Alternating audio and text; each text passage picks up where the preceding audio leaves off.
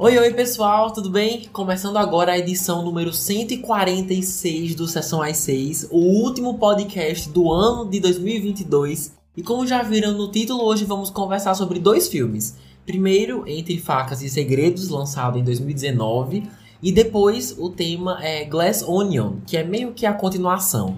Apesar de você não precisar necessariamente assistir o primeiro por serem mistérios diferentes. Mas como sou apaixonado por Entre Facas e Segredos, quando soube que Glass Onion ia lançar no final do ano, achei a oportunidade perfeita para trazer aqui para o podcast. Lembrando que as duas partes terão spoilers, tá? Altos spoilers, então se liguem. Ah, Lucas, mas eu não quero saber do primeiro, só quero escutar a análise de Glass Onion e é isso mesmo. Se vocês olharem a descrição desse episódio, vão encontrar o minuto exato em que começo a discutir Glass Onion, então só conferir lá. Quem quiser começar pelo segundo filme, tranquilo também, beleza? Então, dando início com a sinopse de Entre Facas e Segredos. Bora lá! Depois de fazer 85 anos, Harlan Thrombey, um famoso escritor de histórias policiais, é encontrado morto. Contratado para investigar o caso, o detetive Benoit Blanc descobre que, entre os funcionários misteriosos e a família conflituosa de Harlan, todos podem ser considerados suspeitos do crime. É dirigido, escrito e coproduzido por Ryan Johnson. Seus maiores trabalhos até então foram dirigir Star Wars Os Últimos Jedi e alguns episódios da série Breaking Bad. E Entre Facas e Segredos atualmente está no catálogo da Netflix. Pessoal, faz um tempão que eu tô tentando trazer esse filme aqui pro Sessão às 6 pelo carinho que tenho por ele, sério. Lançou em 2019 nos cinemas e gostei tanto que fui ver uma segunda vez. Para mim foi um dos melhores filmes que lançaram naquele ano. E é interessante porque anos antes a adaptação de Assassinato no Expresso do Oriente, o livro da Agatha Christie, tinha sido lançado e aos poucos esse gênero foi, foi voltando às telas dos cinemas, né? O mistério de quem matou tal pessoa com vários suspeitos e cabe a um detetive desvendar a situação, vocês já conhecem. E isso me deixa muito feliz porque é um gênero que me agrada bastante. Então, Entre Facas e Segredos chegou na hora certa. Seguindo aqui pro roteiro, que constantemente subverte as expectativas, desde cenas bem pequenas, como o Harlan deixar uma carta em branco para a filha, e bem no final ela vê e saber exatamente o que fazer, esquentar com um isqueiro para ver a tinta aparecer e então descobrir que estava sendo traída, né? Disso até sequências mais surpreendentes, como o fato do assassinato na verdade ter sido um erro médico e que a vítima realmente tirou a própria vida para a enfermeira não ser incriminada. Ou seja, a criatividade que o roteirista teve de gerar oportunidades, sejam grandes ou pequenas, de surpreender o público, são muito, muito inteligentes. Não é sempre que um filme assim é lançado. Também porque quando você percebe qual é o plot do filme, que é uma jovem que tenta cobrir os próprios rastros da polícia pelo seu envolvimento com a morte do próprio paciente, a gente se pega torcendo pela pessoa que causou tudo isso e também que ela escape da polícia. Pelo menos é o que a gente acha, né? Achei um plot bem fora do convencional, pelo menos do que eu estava acostumado a ver quando foi lançado. O diretor e a narrativa também tiram muita vantagem do lugar onde a história se passa, aquela casa, aquela mansão, dá uma atmosfera muito filme dos anos 60. E como passamos um bom tempo lá, a gente vê quase tudo: as entradas secretas, as decorações antigas, os animais empalhados, as fotografias, pinturas e, claro, a sala onde as mil facas ficam, né? É o tema de um dos livros do Harlem aquela cadeira onde ficam aquelas facas no fundo, muito massa. E inclusive essa cadeira foi usada para promover tudo, né? Foi usada em pôster, em teaser, trailer e não é à toa, porque chama muita atenção. E a história consegue usar essa casa muito bem, o que foi inteligente não só porque deu aquele ar de mistério de época, como eu falei, como também deve ter ajudado muito no orçamento, né? A, a economizar.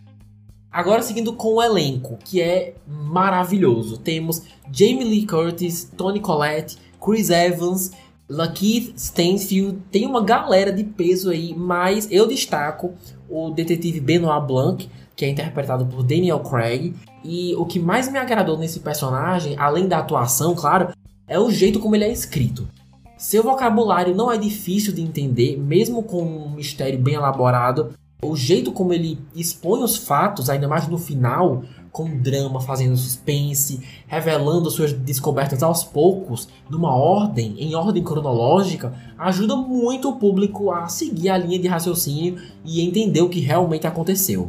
Tudo me impressionou, mas destaco em especial o momento em que ele conta para Marta que ela adivinhou o conteúdo dos frascos sem nem olhar o nome por ser uma boa profissional que fazia isso várias e várias vezes. Então, mesmo o Ransom, que é o personagem do Chris Evans, trocando o conteúdo dos frascos, ela deu a dosagem certa pro Harlan. Nossa, foi uma das melhores revelações do filme, e isso graças à entrega do Daniel Craig, que logo nessa primeira aventura se encaixa muito bem no papel do misterioso, porém esperto detetive, sabe? Gostei de verdade. E também temos Ana de Armas, que faz a enfermeira Marta. Esse foi o filme em que eu descobri de fato essa atriz. Não sei vocês, mas eu posso assistir 800 filmes com o mesmo ator ou a mesma atriz. Mas se no filme seguinte tiver uma, uma performance que me impressiona, que me chama atenção, aí é a partir daí que eu vou conhecer oficialmente essa pessoa e vou prestar atenção nela no futuro. E com a Ana de Armas foi exatamente desse jeito. Enquanto eu assisti esse filme, eu pensava, mano, quem é essa mulher? Aí nos créditos aparece Ana de Armas. Aí eu ficava, ah, então essa é a Ana de Armas. E desde então sempre presto atenção nos filmes em que ela aparece. Sua atuação aqui é sutil, aquela pessoa meio, meio introvertida e que acaba tendo que lidar com pessoas bem diferentes dela, né? Bem difíceis. Tô falando mais da família por causa do seu trabalho. Aqui nesse caso, sua atuação envolve bem mais reagir a coisas que acontecem com ela do que de fato fazer as coisas acontecerem. E Ana de Armas faz isso muito bem. Coisas muito loucas acontecem com a Marta e suas expressões faciais sempre deixam claro sua ansiedade, preocupação, desconforto, sem muitas vezes nem precisar falar nada. Mas queria deixar claro também que quando ela precisa tomar uma atitude e fazer algo, ela faz como salvar a vida da Fran, a governanta, mesmo achando que ela iria incriminá-la e colocá-la na cadeia, ainda assim tentou salvar sua vida e chamar a ambulância. Também foi graças à sua mentira de que a Fran estava viva que o Ramson confessou todo o crime, né, que, que foi gravado. Detalhe que ela não consegue mentir, né, se tentar vomita, então no geral, sua jornada foi muito interessante de se assistir ter o prazer de descobrir no final que ela na verdade não fez nada ilegal e que de fato ela deu as doses corretas sem nem perceber foi impagável. Foi o que eu falei agora há pouco sobre estar constantemente subvertendo as expectativas. Adorei essa personagem e no fim dá a entender que ela fica com toda a fortuna do Harlem, né? O que é justíssimo. Então foi um desfecho muito satisfatório. Por um lado, eu queria ver mais as consequências do primeiro filme, como que esses personagens estão hoje, principalmente ela, mas eu entendo que a pegada dessa agora franquia é que cada filme tem uma vibe com, mistérios e, e personagens e, e, celebridades interpretando esses personagens diferentes. Eu entendo isso, mas, mas mesmo assim, uma parte de mim queria saber o, que aconteceu com a Marta, que antes era só uma enfermeira e agora tá podre de rica, né? Sustentando toda a família. Agora também tá com todos os direitos dos livros do Harlem, da editora de seus livros policiais. Então, parte de mim queria ver como é que ela consegue conciliar tudo isso, ou se ela consegue, né? Mas enfim. De acordo com os sites Wikipedia e Box Office Mojo, foram necessários mais de 40 milhões de dólares para se fazer esse filme e arrecadou nos cinemas mundiais mais de 312 milhões de dólares o que pro orçamento que teve é considerado um baita sucesso. É, beleza, o próximo tópico é essa dualidade entre os cinemas e os serviços de streaming. Como eu falei lá no começo, ter tido a oportunidade de assistir na sala de cinema fez uma diferença bem bacana por te deixar mais imerso na experiência, né? Isso que o cinema faz. E no filme em que cada detalhe mostrado pode influenciar sim o rumo da história, ver na tela grande é muito legal mas meses depois que foi lançado, a Netflix adquiriu o direito dos próximos, comprando com o valor de 450 milhões de dólares. Ou seja, viram o potencial do primeiro filme e, sem pensar duas vezes, já gastaram uma grana boa para ter acesso a essa franquia. E não muito tempo depois, a continuação, que só depois foi chamada de Glass Onion, foi anunciada. Claro, né, no serviço da própria Netflix. É bacana ter acesso a um filmão desses no conforto de casa, não posso negar isso, mas perder a chance de conferir esse próximo capítulo no cinema é muito chato. Inclusive, minha primeira reação quando vi essa notícia foi justamente essa: de que as próximas aventuras com Benoit Blanc seriam limitadas ao streaming e que, mais uma vez, os filmes que realmente ficam em cartaz mundo afora acabam ficando mais e mais seletos, com uma variedade muito pequena, o que é bem triste. Adoraria ter o prazer de conferir Glass Onion nos cinemas, mas disso a gente fala na segunda parte, tá bom? No geral, entre Facas e Segredos ou só Knives Out, é uma ótima surpresa. Anos depois do seu lançamento, a gente vê que é um projeto que está envelhecendo super bem. Continua não só sendo um ótimo entretenimento, mas também é um tipo de projeto que dá vontade de guardar para estudar depois. Estudar como o mistério foi construído, os personagens, as reviravoltas, porque para quem tem interesse nesse tipo de coisa, falando mais tecnicamente, quem tem vontade de se tornar um roteirista, um bom diretor, ou se só gosta de estudar cinema mesmo, também é um prato cheio. Então, por isso, meu carinho enorme por esse filme, que como eu falei, já está disponível na Netflix. E é assim que vamos chegando ao fim da primeira parte do podcast. Foi graças aos votos de vocês lá no Instagram, arroba sessão 6, que descobri que vocês tinham sim interesse em escutar um podcast sobre esse filme, mesmo tendo sido lançado anos atrás. Então agradeço aos que votaram. E quem não participou, vai lá no Instagram, que sempre que posso interajo com vocês nos stories, que fica bem mais fácil saber suas opiniões, o que querem ouvir aqui no Sessão às 6. Então nos sigam lá, que serão todos bem-vindos. Bora então começar com a análise de Glass Onion, iniciando na parte 2 do podcast, também com spoilers, tá bom? Espero que gostem. Bora lá!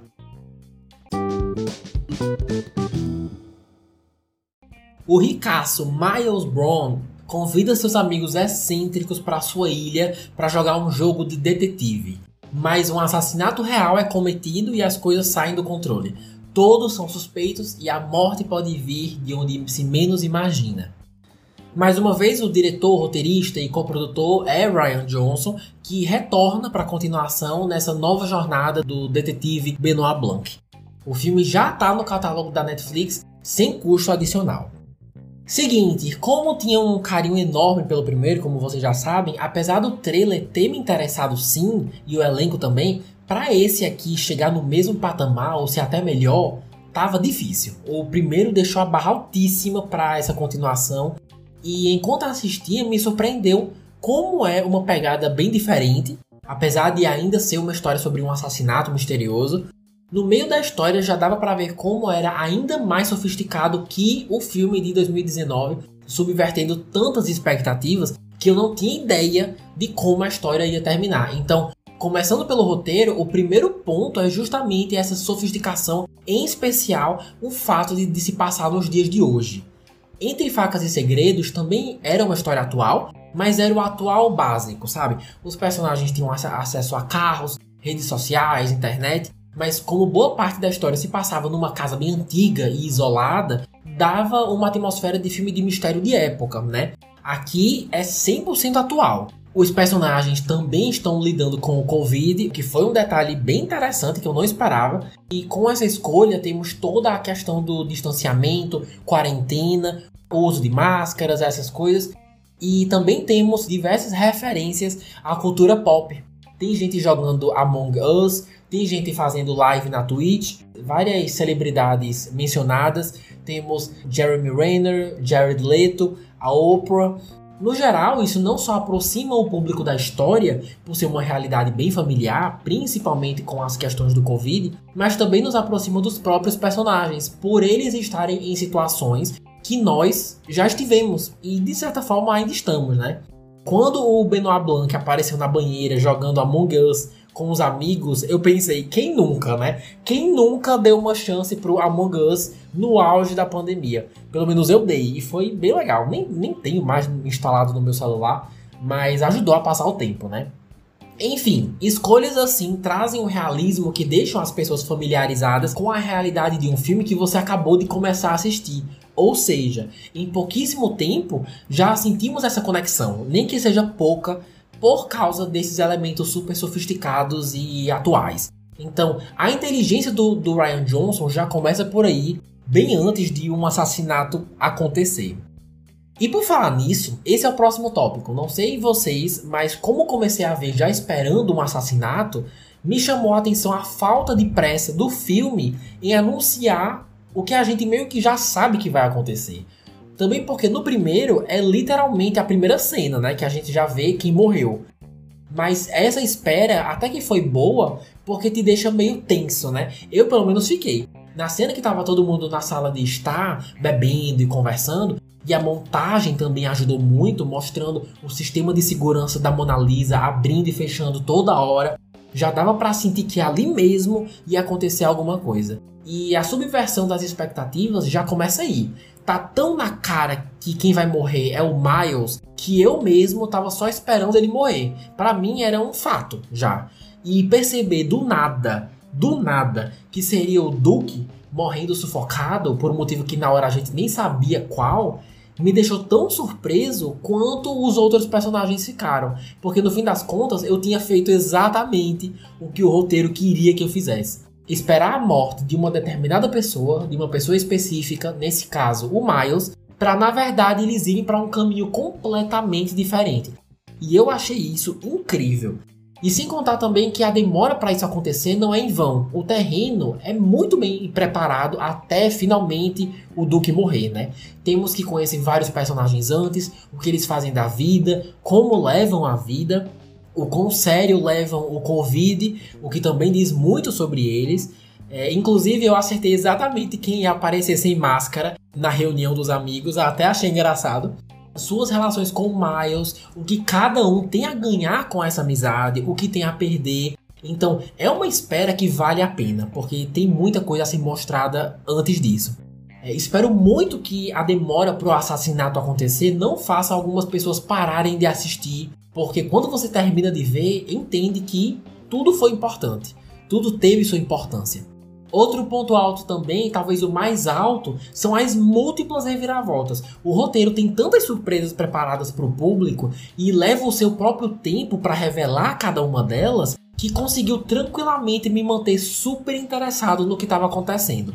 Quando a história pausa para dar vez a flashbacks de quem realmente convidou o Benoit, aquilo tudo foi muito massa, que a verdadeira Andy tinha morrido e que ela tem uma irmã gêmea super diferente dela e ela não só contrata o Benoit, mas vai com ele pra ilha, fingindo ser a Andy. Mano, isso é muito coisa de novela. Nossa, isso no, no bom sentido, né? Claro. E mostrando também todas as interações entre eles na ilha que não tínhamos visto. Os dois realmente eram uma ótima dupla.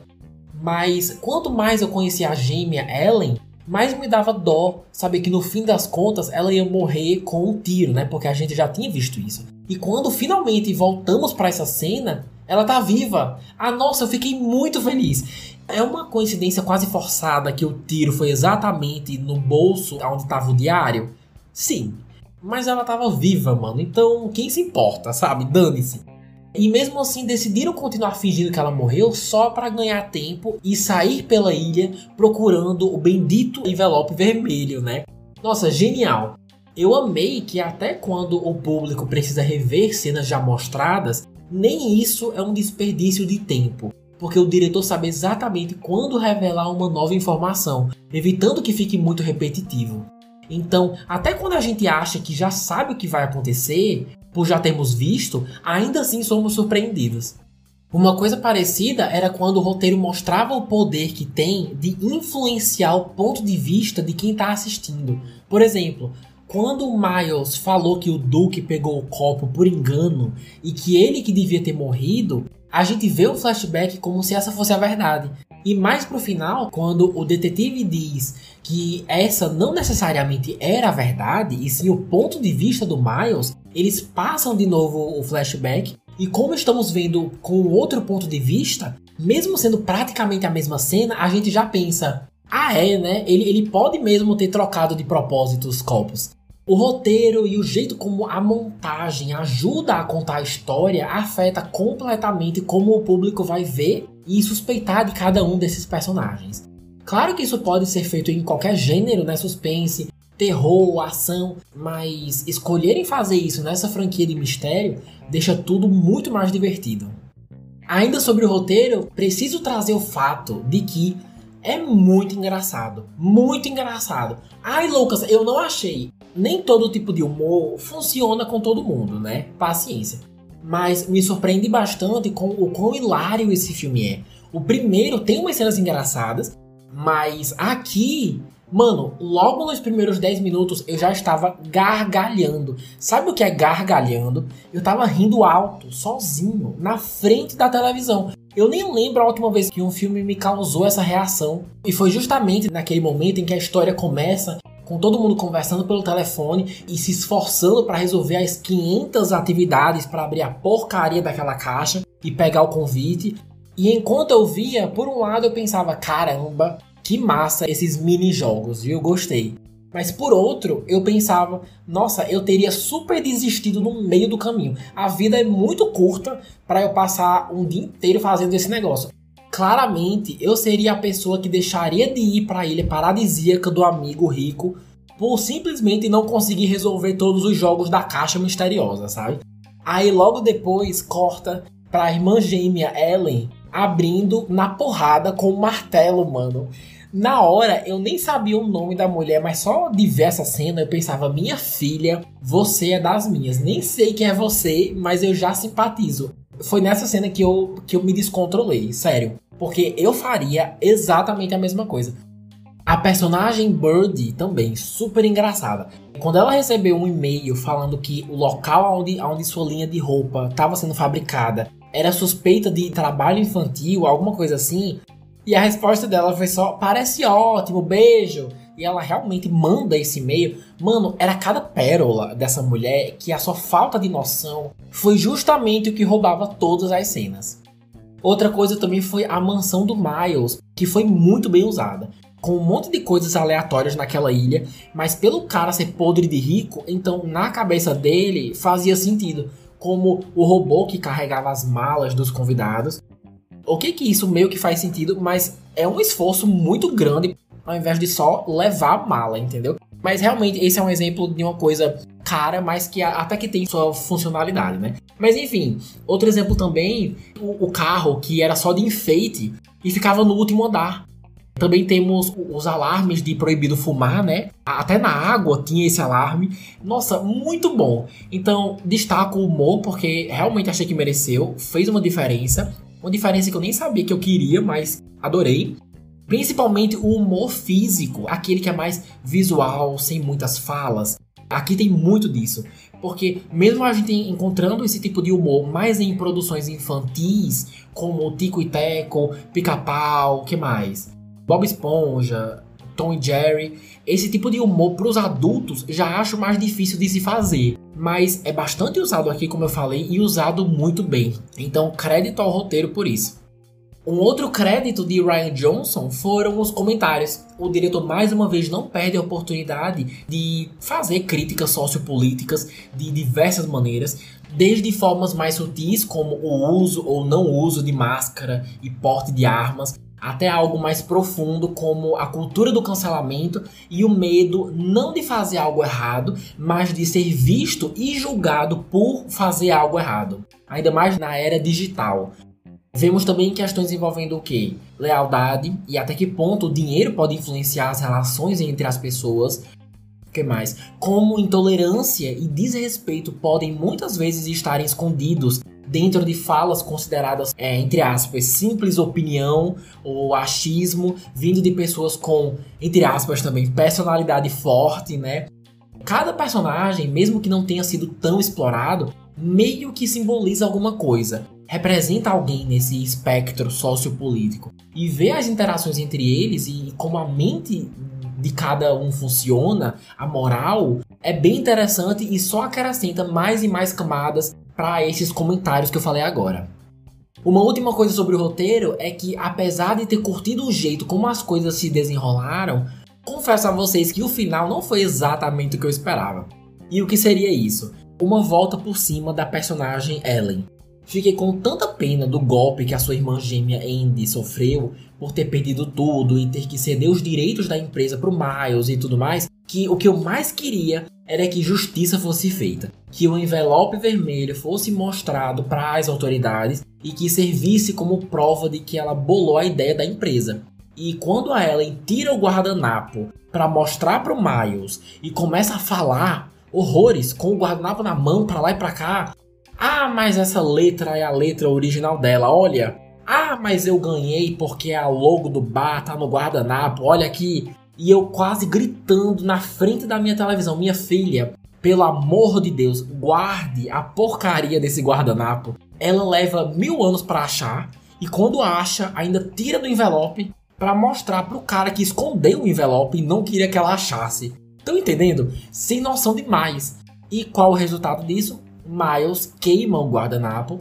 E, nossa, isso me destruiu de um jeito, porque eu tava tão investido, tão na certeza de que Andy teria justiça. Então eu diria que não ter isso, escolher não dar essa satisfação pro público, deixou o final bem agridoce. Não foi um final ruim, Gostei deles destruindo a mansão, a Mona Lisa pegando fogo e o combustível inflamável lá, que foi o toque final, garantindo que o Miles nunca mais se recupere desse evento que vai manchar o seu nome pro resto da vida.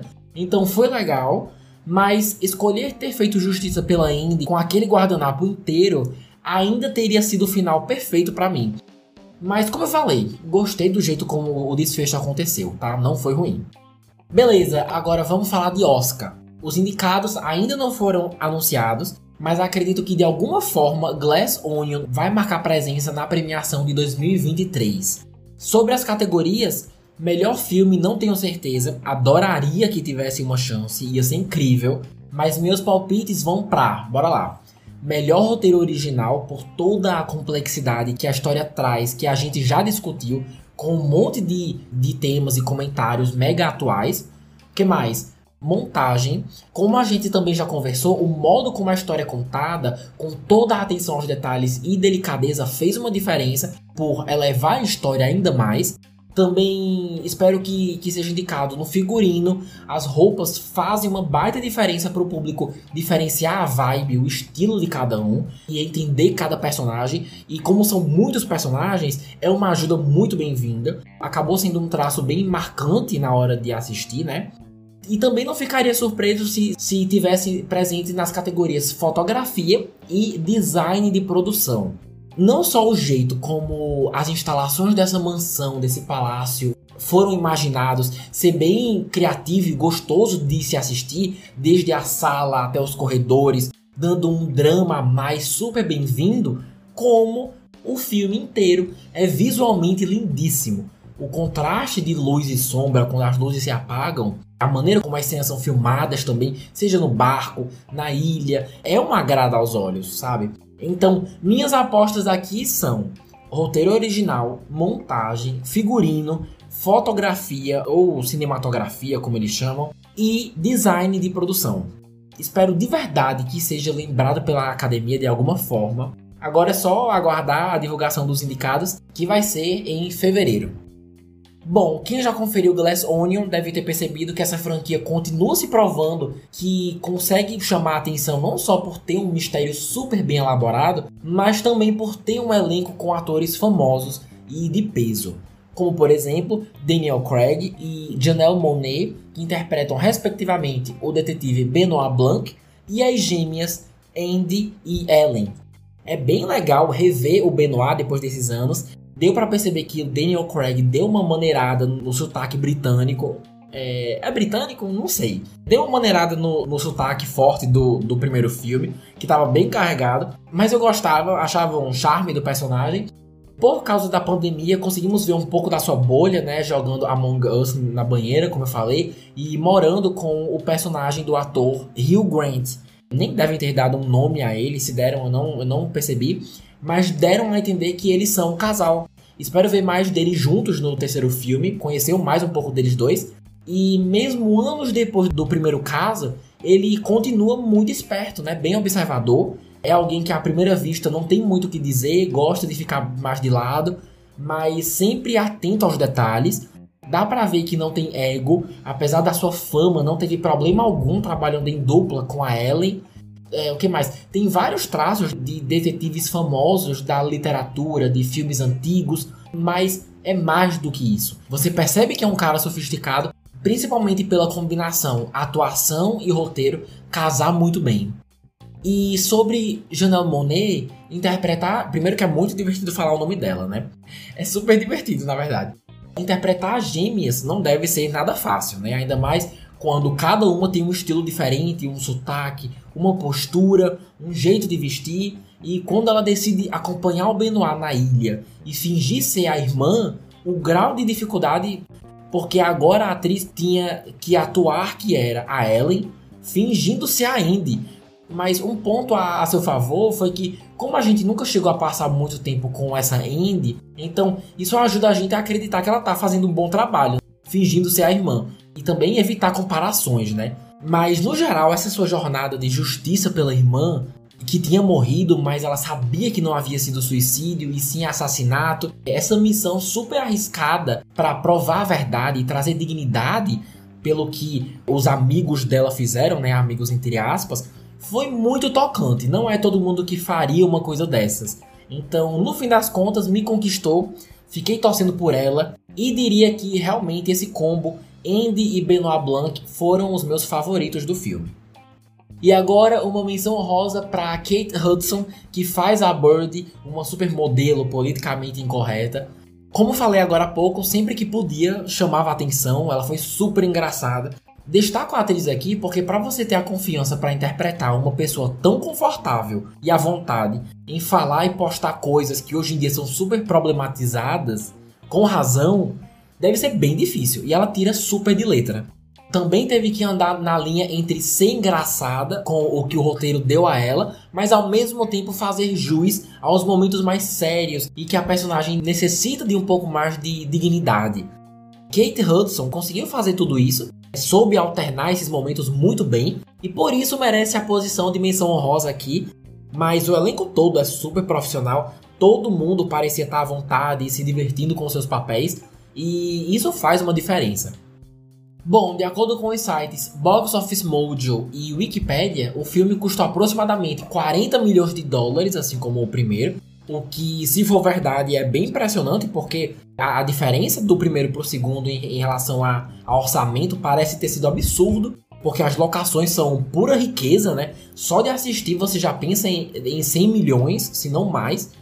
Mas pelo visto realmente foi em volta de 40, o que é bem impressionante.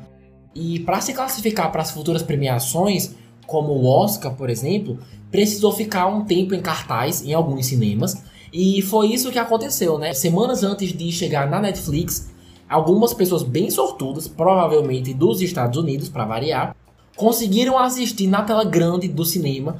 E uma, duas semanas depois, a própria Netflix já tirou de cartaz, aguardando entrar no seu serviço de streaming semanas depois. E durante esse pouquíssimo tempo, aonde estava disponível, conseguiu arrecadar mais de 13 milhões de dólares.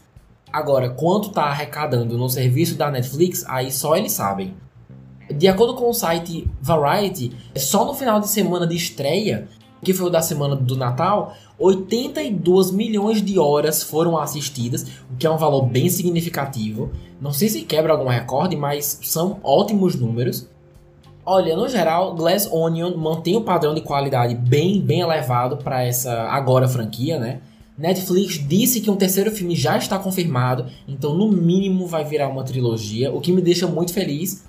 É tão inteligente e inesperado quanto o primeiro e consegue misturar muito bem o mistério intrigante com comentários sociopolíticos bem atuais sobre pandemia, cultura do cancelamento, traz uma boa visibilidade para o pessoal de esquerda e de direita, com personagens hilários e realísticos, às vezes realísticos até demais e essa mistura é tão interessante de se ver desenrolar que chega um ponto que você não consegue imaginar como que vai acabar. A gente pode até descobrir quem é o assassino, mas como o filme vai acabar é bem difícil, pelo menos eu achei. E como resultado, você quer ver mais e mais pela trama te deixar curioso para saber o que vai acontecer com esses personagens. É, parecia que eu estava lendo um bom livro de mistério. consigo facilmente imaginar essa história sendo contada em um livro. Um ótimo livro que te faz ficar doido para chegar na próxima página e depois na próxima, até entender tudo o que está acontecendo. Para mim, Glass Onion é exatamente isso. Quem ainda não assistiu, minha dica é: se por algum motivo você não se interessar pelos primeiros minutos, encorajo muito continuar vendo, porque o filme não tem pressa em preparar o terreno com bastante calma até finalmente termos um assassinato. Então, se você estiver só esperando chegar nesse momento, tenha paciência, porque compensa. E por esses e outros motivos que eu adoraria ter assistido nos cinemas. A grandiosidade da ilha onde passamos boa parte do filme, todas as instalações, traz uma atmosfera muito envolvente que se tivéssemos a oportunidade de ver no cinema, seria perfeito. O que é uma pena, porque eu pagaria para ver esse filme no cinema mas numa tela grande de, de TV também ajuda. Hoje em dia as televisões estão quase do mesmo tamanho que as dos cinemas, então para muita gente isso não vai ser um problema, não vai fazer tanta diferença. Recomendo para quem curte um mistério bem elaborado, mas que é acessível de acompanhar. Também para quem já viu o primeiro, o primeiro filme e gostou, ou também para quem é fã da série The White Lotus, que bombou bastante com sua segunda temporada lançada recentemente. É, eu só vi alguns episódios da primeira, mas vendo esse filme, Glass Onion, fica bem nítido as semelhanças entre esses dois projetos. Pessoas ricas, me corrijam se eu estiver errado, mas pessoas ricas em um lugar luxuosíssimo, envolvendo questões sociais e mais tarde um assassinato. Então, quem curtiu a série também suponho que deve gostar desse filme. E assim vamos chegando ao fim do último podcast do ano. Semana que vem continuamos com a programação normal, tá bom? onde os filmes favoritos de 2022 serão comentados com a participação de um convidado, que se vocês já escutam o Sessão S6 faz um tempo, com certeza vão lembrar dele. Mas sobre os filmes de hoje, entre esses dois, qual foi o favorito de vocês? Acharam que, que Glass Onion realmente tem uma chance no Oscar do ano que vem? Comente lá no Instagram, arroba Sessão S6, que vou adorar trocar uma ideia com vocês. Ou qualquer coisa, tem o um e-mail também, podcast sessão 6 gmail.com. Se puderem também, por favor, compartilhem essa edição com quem vocês conhecem, que, que assistiu e, e gostou desses filmes, ou que por acaso teve uma impressão diferente da minha, manda para ele, para ela, que qualquer compartilhamento ajuda muito o Sessão às 6 a crescer cada vez mais, tá bom? Vou ficando por aqui, já sabem onde me encontrar. Quem tá escutando isso no final do ano, boas festas, tá bom? Feliz ano novo. Se cuidem, Obrigado por escutarem até aqui, de verdade, e espero me encontrar com vocês semana que vem. Um beijo enorme e é isso. Até mais.